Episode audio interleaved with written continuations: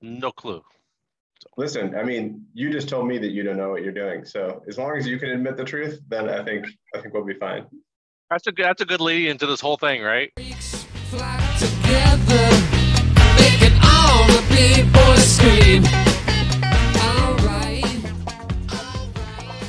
Now you just started hitting record. Now everybody heard that. I said I don't know what I'm doing. So I don't think this is going to come as a surprise to most of the league, Scott. No, I, I don't think it is either. So cool. Well, I am excited to be here with you. Um, I'm excited to talk Oakland A's baseball. Um, you know, like I said to you on the on the lead in here, half my motivation is to learn things about other people's teams so I can, you know, engage more and and get into some trade talks with people. I mean, especially you. I mean, so my background coming in, chatting with you is like I know you as one of the most active owners in the league. You're always active in Slack. You're always uh, pursuing trades throughout the league. How long have you been an owner in MLB Pro? I, I don't think I actually know that. I think I came into the league in 2013. I started off in the Japanese league. Oh, That's right. the way we, right. we you used to have to come into the Japanese league, and then um, at the end of the 2013 season, I think it was 2013 or maybe it was the end of 2012, the Reds came open, and I got asked if I wanted to take on the Reds. And how, what were you feeling about taking on the Reds at that time? I'm trying to think back to what I knew about like circa 2012 era Reds. That feels like a very Johnny Cueto time period, but I could be wrong and could be off a little bit. Well, that and uh, Joey Votto, but the owner had just traded Joey Votto during yeah. that year. Very familiar so, with where Joey Votto ended up. Yeah, he kind of he kind of uh, took the team in a different direction than I would have, but you know, that was okay. I got to put my stamp on it. Yeah, and if I remember right, you're actually a, a real life um, Oakland A's fan, right? I am. And I grew up in Sacramento and you know cut school and, and, went to see the A's a couple times. Man, that's awesome. So I went to my first A's game with um, uh, MLB Pro owner Justin Jabs. Okay. Uh, yeah, I didn't get a years ago. I I didn't get a chance to meet Justin when he was here in Oakland, but yeah, that would have been cool. I agree. I met a I met a different MLB Pro owner. Wait, no, it was a different league I was in. Uh, Wait, how many leagues are you in? Is this is this a situation? This is my only. This is my only league now. I used to be in more. This isn't like when when I wondered why Sean, the Padres GM, was you know absent a lot of the time, and you know I come to find out that he's in 15 or more leagues. It's not bad. no, uh, this is my only baseball league. Awesome. Outside of a real life fantasy baseball league. Yeah, I mean we've all got to be in that, right? Yes, exactly. Well, you took over the A's. Um, we went back and forth on this, and you were trying to tell me it was midseason 2020, and I, for some reason, kept thinking 2021 and telling you that was wrong. Um, yeah, so you you showed up in the middle of July in 2020. So when you first got in to Oakland, did you know anything about the team that the previous owner was running um, before you stepped in, other than like quickly looking it over? Yeah, no, I I knew about the A's. Uh, and you know when they came open and I took over, I was he had traded. Uh, who did he trade? I can't remember. Uh, he traded a bunch of prospects to get Buehler. Oh, okay, gotcha.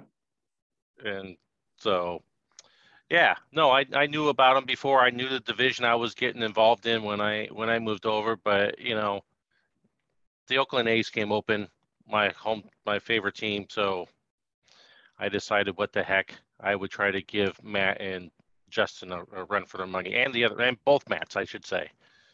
Yeah, that's that's going to be a that's that's a tough nut to crack. Um, before we jump into just how brutal the AL West is, what was your assessment when you first got there in Oakland? What, how did you feel about the team um, when you got there? I can't remember if you showed up right before the trade deadline or if you made any moves that year. Um, but what was like your overall assessment when you were jumping in? Well, when I came on board, I looked at the pitching staff and I went, uh, so this team can compete. And I traded several prospects to to compete. And then, you know, of course, failure happened. yeah, so I was going back and I was looking at some of the early moves you made with the A's, and I figured I'd touch on at least a couple of, of the things that you're hinting at. So in October of 2020, when it was your first offseason with the A's, Um, you sent a, a pretty talented catching prospect named Doug Smith over to Atlanta with um, with another solid young player, um, center fielder Josh Lowe. And what you got back in return was Trevor Story. I have to admit, I'm super baffled by that trade. Trevor Story um, looked very much the part of a replacement player. What was what was the motivation in that trade right now? Obviously, I didn't know what I was doing. I thought Story was going to bounce back and and be a solid. If if he wasn't going to start, he was going to be the super sub. Gotcha.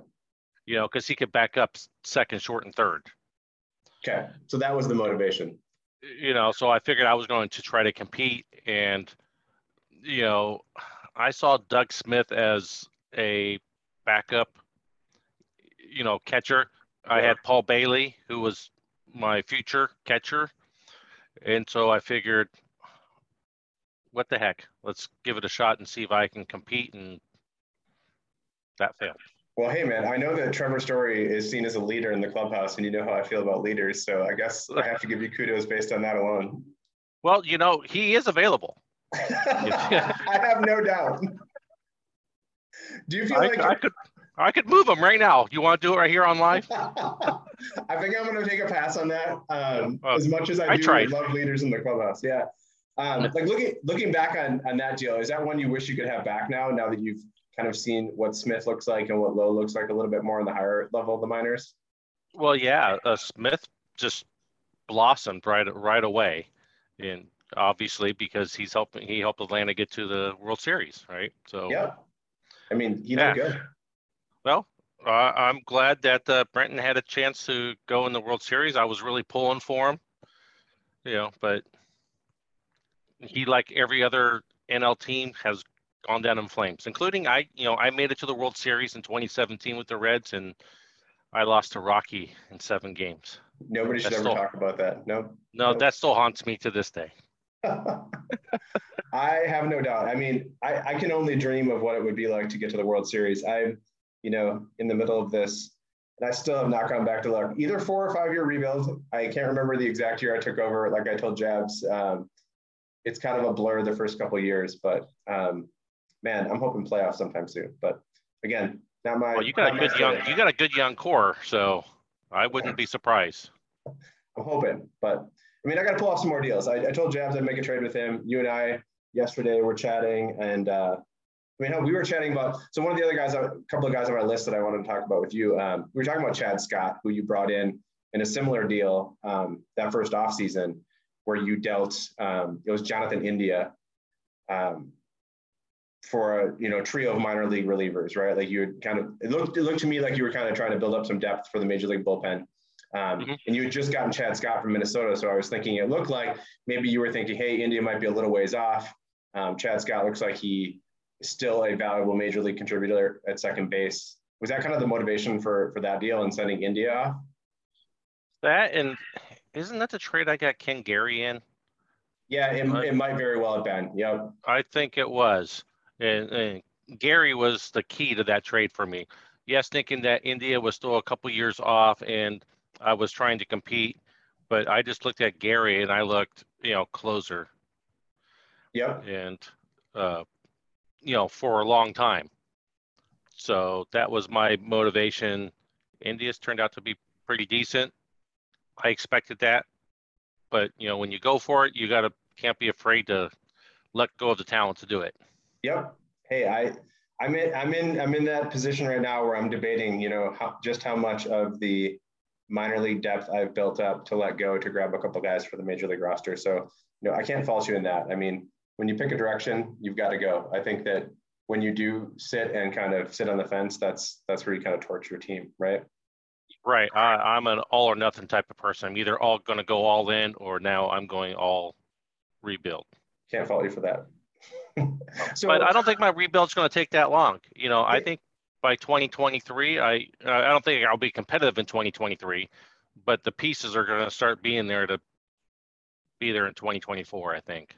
Yeah, we talked about that too, just a little bit like yesterday when we were chit chatting. Um, you know, and you said, "Hey, look, I don't think this rebuild's going to take forever. I've got a bunch of talent at Double A."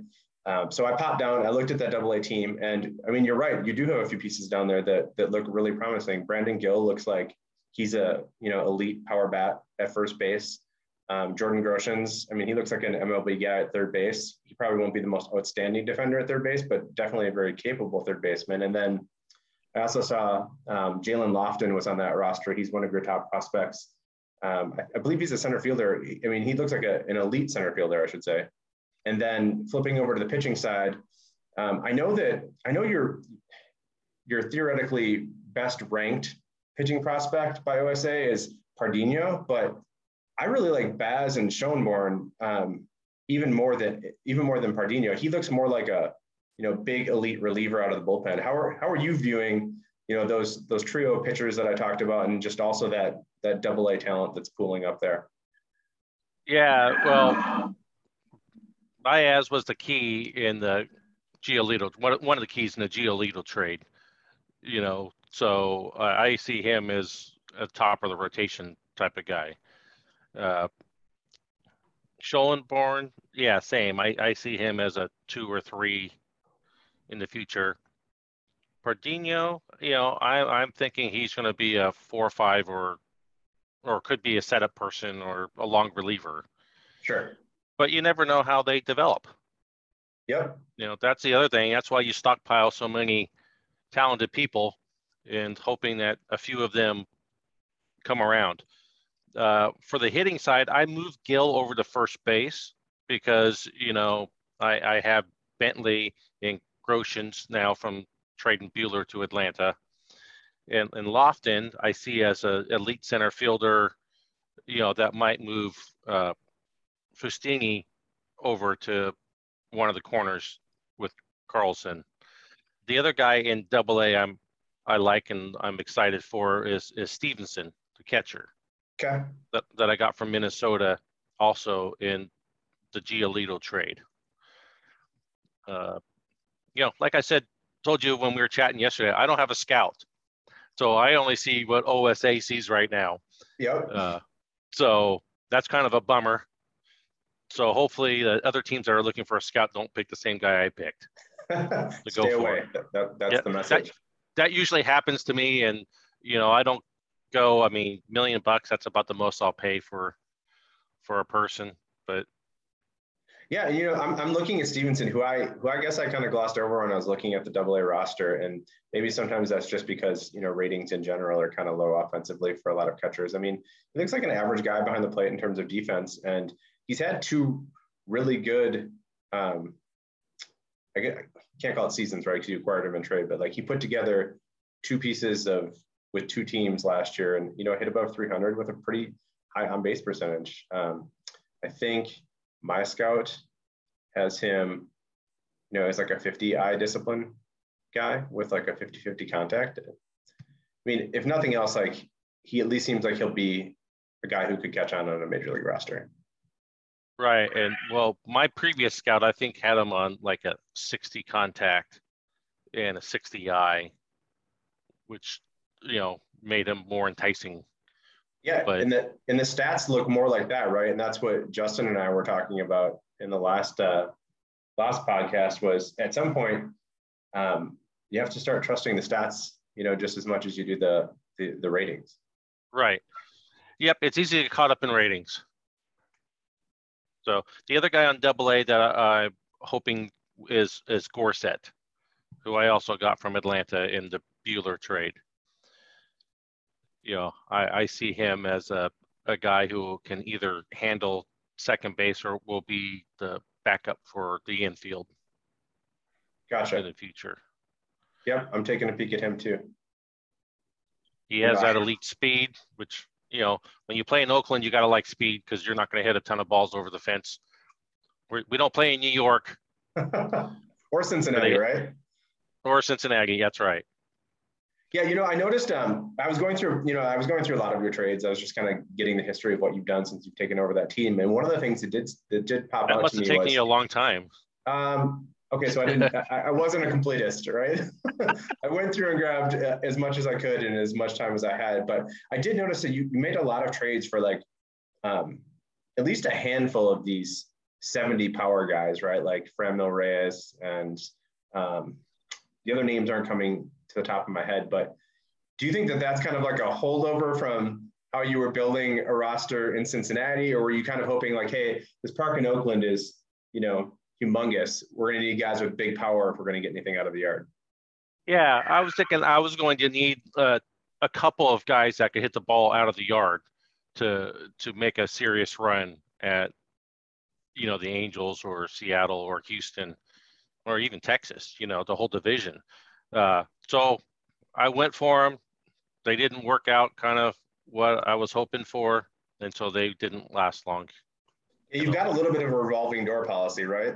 Bring them in. If it works, it works. If it doesn't, it doesn't, and get them moving. Well, you know, I'm always one that I'm willing to trade anybody on any given day if the right deal comes along. Well, I think we learned that from the Anthony Rendon uh, trade from last summer or uh, last winter, I should say. Yeah, Moose is gone. Yeah, I cut him. and, and, and then I absorbed the whole $15 million I was owing him this year because I that's what I budgeted for when I decided I was going for a rebuild. I'm going all in for you know the development and getting those big payrolls off my books. Yeah, you know, I did the same thing, and you know, I reached out to a couple of couple of the seasoned guys here and basically said like, do I need to max out these player development budgets and these and these um, development budgets in general? And you know, the consensus was yeah. So I started trying to find ways to, you know, we talked about Joey Votto, like I got him off the books and sent him to Chappie uh, last year, basically just to use the 15 mil on player development. So like you, I'm hoping that that is a thing that works.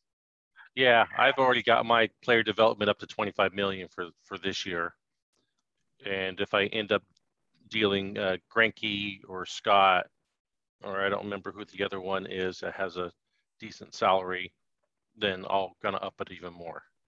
Yeah. Well, that's a good lead in. Um, I did have a question too around that. so you kind of cleaned house at the deadline.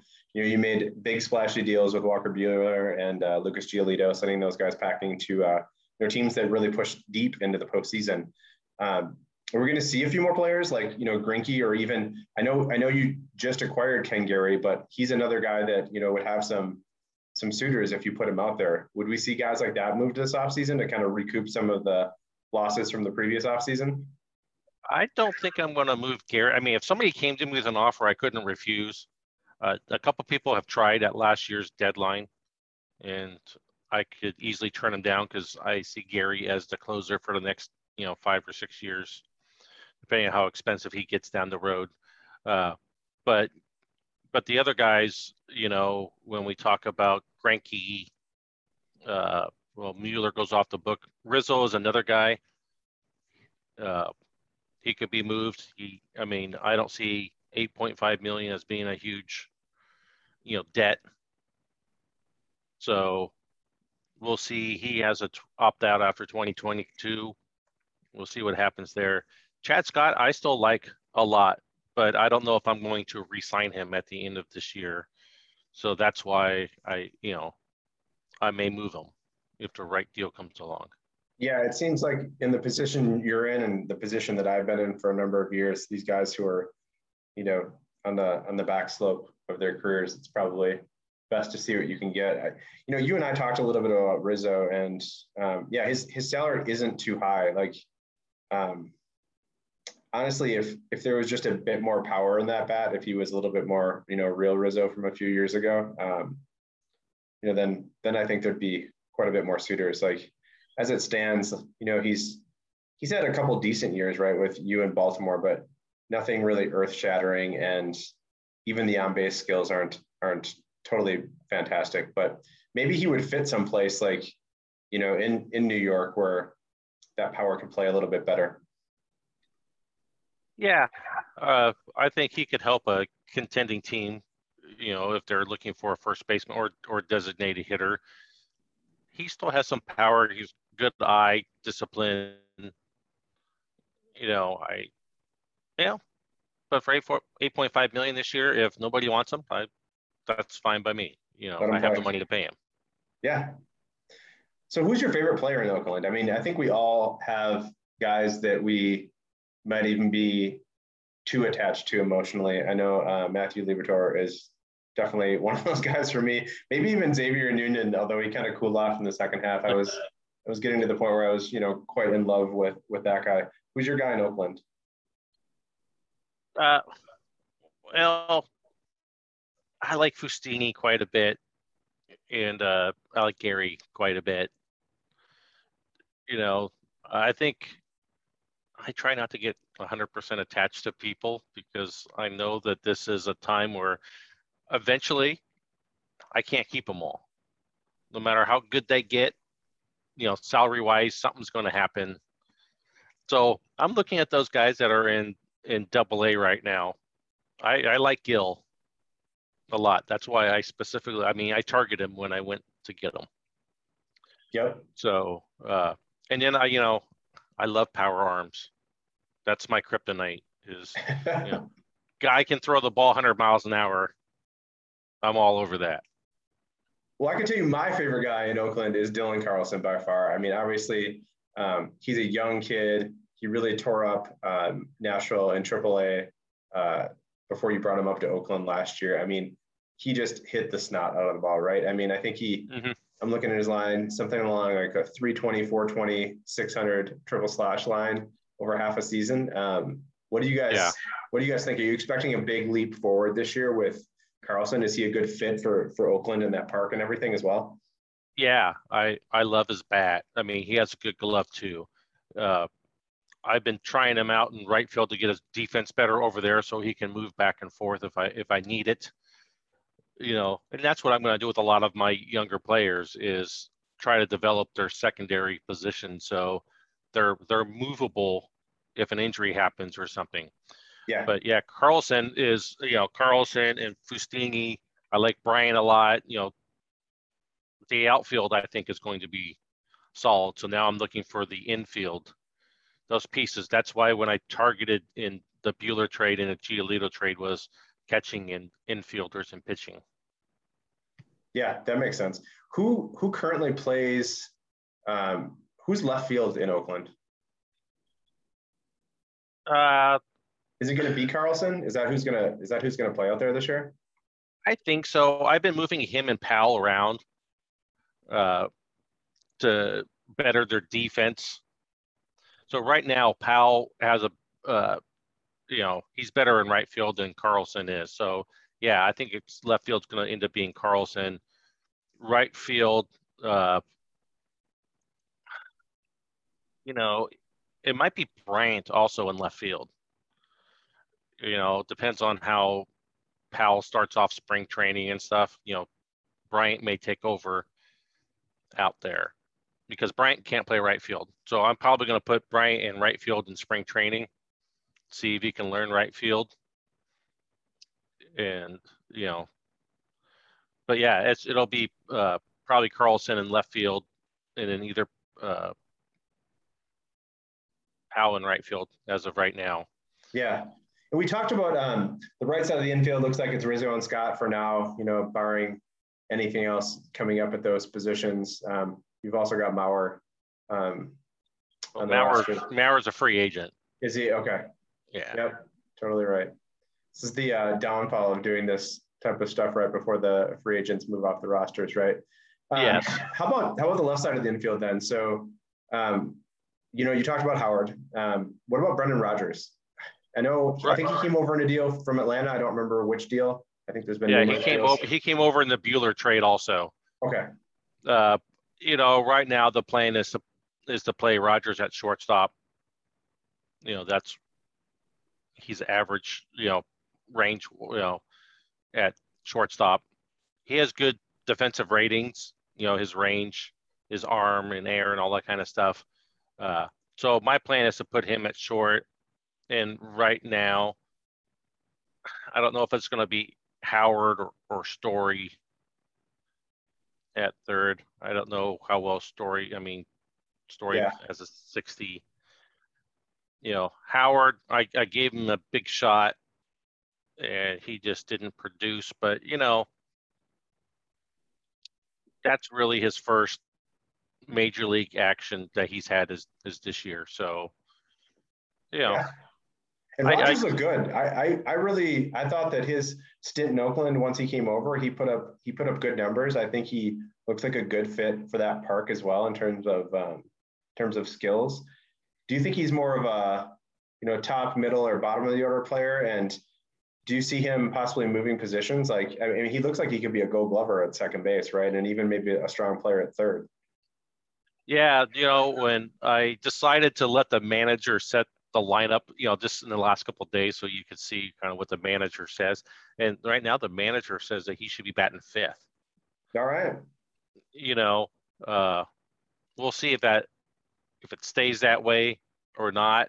I mean, he has some power, not not like tower power, but you know, uh, but yeah, he could move positions, you know, as the time goes on. Like I said, I may give him some time at second base and third base in spring training. You know, see if those stats go up, the position ratings go up. Uh, yeah, I I like versatility.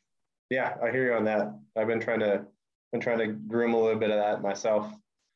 So um, I think the question everyone wants to know is the answer everyone wants to know to this question is what is it like just getting the crap kicked out of you all the time by the Astros, the Mariners, and the Angels. I mean, I play those guys a couple series a year, right? And I, I feel it. What what is it like? You know, you, you must you must play one of those teams almost every week. it seems like it. You know, and down the stretch, I, I was kind of happy with my schedule because I wanted to get a better draft pick. You know, so winning wasn't like hugely important. I was moving people around and you know trying to get position ratings going and then I kept beating Seattle. It's like I played 500 against the. It seemed like I played 500 against Seattle down the road, and I'm sitting there going, "That's an easy loss. That's an easy loss." And so I was competing against you to try to get a better draft pick, and I keep I kept winning every once in a while, which was kind of frustrating. It can be. You know, when you're rebuilding, you know, I ended up. Uh, so you beat me out by one game. It's what I try to do. My goal is honestly just to beat you. There you go. I know we're kind of building that rivalry up, aren't we? You know, we're both going to be competitive here in a couple years, and you know, now That's that now that now that Aiden's moved over to the National League, we don't have that Aiden Rocky, you know, thing anymore. We need to have some sort of rivalry in the American League. Yeah, we at least other, don't have it consistently with those two. Yeah, other than Seattle Angels you know that we don't hear them talk much about each other. I mean, it's a little bit here and there, right? But I think it's mostly pleasantries from those guys. I think once in a while you see Justin pop off with a comment, but I think Matt plays it pretty quiet. Yeah, Matt plays it. Matt plays it pretty quiet. I mean, Matt and Justin. I mean, they're just like, okay, am I going to win the division or am I going to get the wild card spot? I mean, that's pretty much the way it is, and until Houston know, showed up on the scene, right? Yeah. Well, looking at Matt Wells' team, you know, I thought maybe last year he was going to be up, you know, doing this, and I was a year off on that, and that's why I tried to compete. You know, when I saw that he was kind of not, you know, producing the way I thought he was going to produce, I went, "This is my chance." and lo and behold, it wasn't. I should have just started the rebuild a year earlier. That's okay. You can do the rebuild at any time. That's the beauty of this league. I mean, Brenton has shown that you can rip a team to shreds, be completely awful for a season, and then pop right back into the World Series. So I think that there's, you know, no shame, and I think that there's also just quick means if you're a very active and attentive owner to, um, you know, quickly parlay a couple of deals into a bunch of talent and throw some guys on the roster. I mean, you're still going to have to have those couple of seasons where you draft well, right? Like even Brenton, I mean, part of his thing was he did stockpile some some talent in the minors that he then could just put back right back into trade negotiations, right, and put some of that talent back on the major league roster. And um, you know, that's that's one way to do it. And that's the fun part of this is watching how everyone kind of wheels and deals. Right. So you said the contention window in Oakland. You're thinking a couple years. Are you thinking back to the playoffs by 23, 24? Well, I, I think you to even not say 22. I know it's bad, but uh, I I'm hoping for maybe 24. You know, I think 22 I'm going to bring up a couple of those guys from Double A towards the end of the year to get them some experience in the big leagues at the end of the year, and then uh, you know 23 we'll have most of those guys. I'm I'm hoping up some point during that year, and then getting them their, their experience, getting them their I call it the hard knocks. The first, you know, first year is always tough, usually on on players. So I'm hoping 24, 25 at the latest. But you know, I to be honest with you, I don't see Seattle or LA going anywhere or Houston. Yeah, it's going to be a rough division. I I feel like there's going to be a lot of wins piled up in that division, and you're going to have to find a way to come out of it. Sometimes, you know, like you talked about with Justin and Matt and Matt, um, you'll have to come out of it with a wild card and just be happy about that. And it, it might be a squeaker thing, right, where you're you're quick or a close division. Yeah, at, at some point, you know, all five teams in a division may have a winning record. Well, let's not get carried away. And and, and two of them not make the playoffs. you know, and Paul's Paul's in there now too, and yeah, um, I knew Paul from a very short stint in in another league, um, and I, I feel like his teams were were really good there. I, I can't recall the you know all the details of that, and that's why I'm hoping to get him on here to do the same thing. As I want to revisit some of that stuff with him. But I feel like he he'll get Texas going in the right direction too. That's what I'm afraid of. No kidding. you know, I I like it when when it's not the same teams every year. You know, yeah. I love the National League race this year. You know, seeing Atlanta and Pittsburgh and you know Washington. Yeah, who were you pulling for in the in the NL Central? So you spent a lot of time in the Central. Who were you pulling for there with um, between Cole and oh man, I'm going to forget the Pirates GM's name. I yeah, I can't remember his name now off the top of my head either. Well, you know that's his fault for not having it in his screen name, but um, that's right. yeah, who were you pulling for in the Central? You know, you spent a lot of years there. Have hatred for both of those teams. No, you know, it's it's hard to get over those rivalries. You know, I think Cole's done an amazing job since he got there, and, and same with Pittsburgh. You know, I see St. Louis kind of on on the downward slide. I see. Well, they've got to be. You know, they got Aiden. Well, yeah, that's a, that's a given that that team's going to get blown up, and or they're going to just, you know, crap the crap the bed. One of the two. By the way, the Pirates GM is Greg. I just Greg, that's right. Checking. Yeah. Yes. Yes. Uh, no, they both done a great job on on building their teams up. That NL Central, I think, you know, I I was hoping the Reds and all the prospects that I got for the Reds at the end would start paying off, and some of them just seemed like they took a backward slide. You know, so um, I, I was hoping to see at some point the division kind of flip. You know, St. Louis was always the team to catch when, when I was there. Yeah, they put that, together some really competitive teams. Yeah, now that Ryan's not there, you know, Pittsburgh and Milwaukee may be there for years. You know, they have they both have good young talent. So, yeah, uh, I don't pull for either.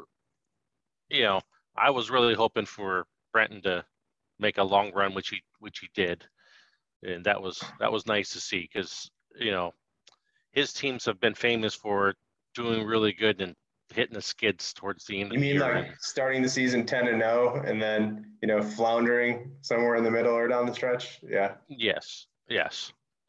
So, but yeah, I was I was happy for him this year. You know, hopefully it'll it'll continue to stay as competitive as it was. I mean, what was it? There was like seven teams that were within one or two games of each other for like a whole month there.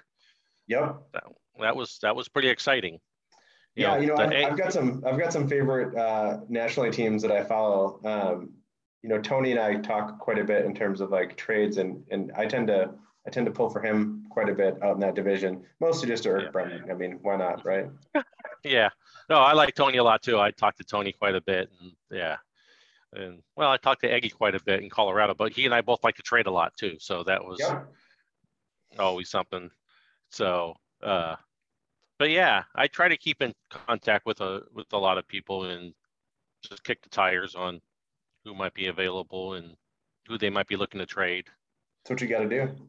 Yeah, that's only that's the only way. You know, you've noticed that people got traded that you know weren't on the block. I you know, and, and people got mad that they weren't on the block, and I go, too bad.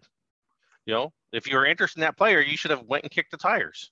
You got to reach out, right? And That's you know, with some with some of these newer owners coming in, um, you know, I always kind of give a little bit of unsolicited advice to anyone that that shows up, and it really isn't meant to benefit me or anyone else in particular. Um, and I'm sure that I'm sure that Matt and Justin probably give a little bit of a lay of the land when people join. I can't remember what I got um, from from Justin um, Jabs when I showed up, but um, Hey, Jabs or what I encouraged Kaiser? What's that? Jabs or Kaiser? Jabs, Jabs. Oh, Okay. Yeah. Because he and I are, you know, we are actually real life friends. That's that he recruited me to this league because we knew each other um, from fantasy baseball and. Um, Oh, so I, I got to reach out. I got to reach out to him and complain now. you got to.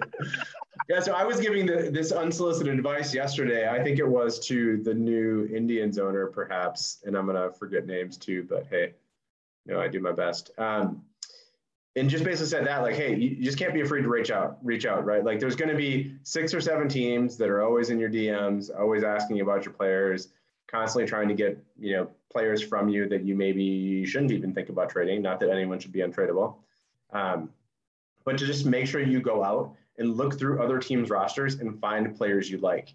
Um, I, I found myself shifting to much more of that concept of trading rather than constantly responding to offers.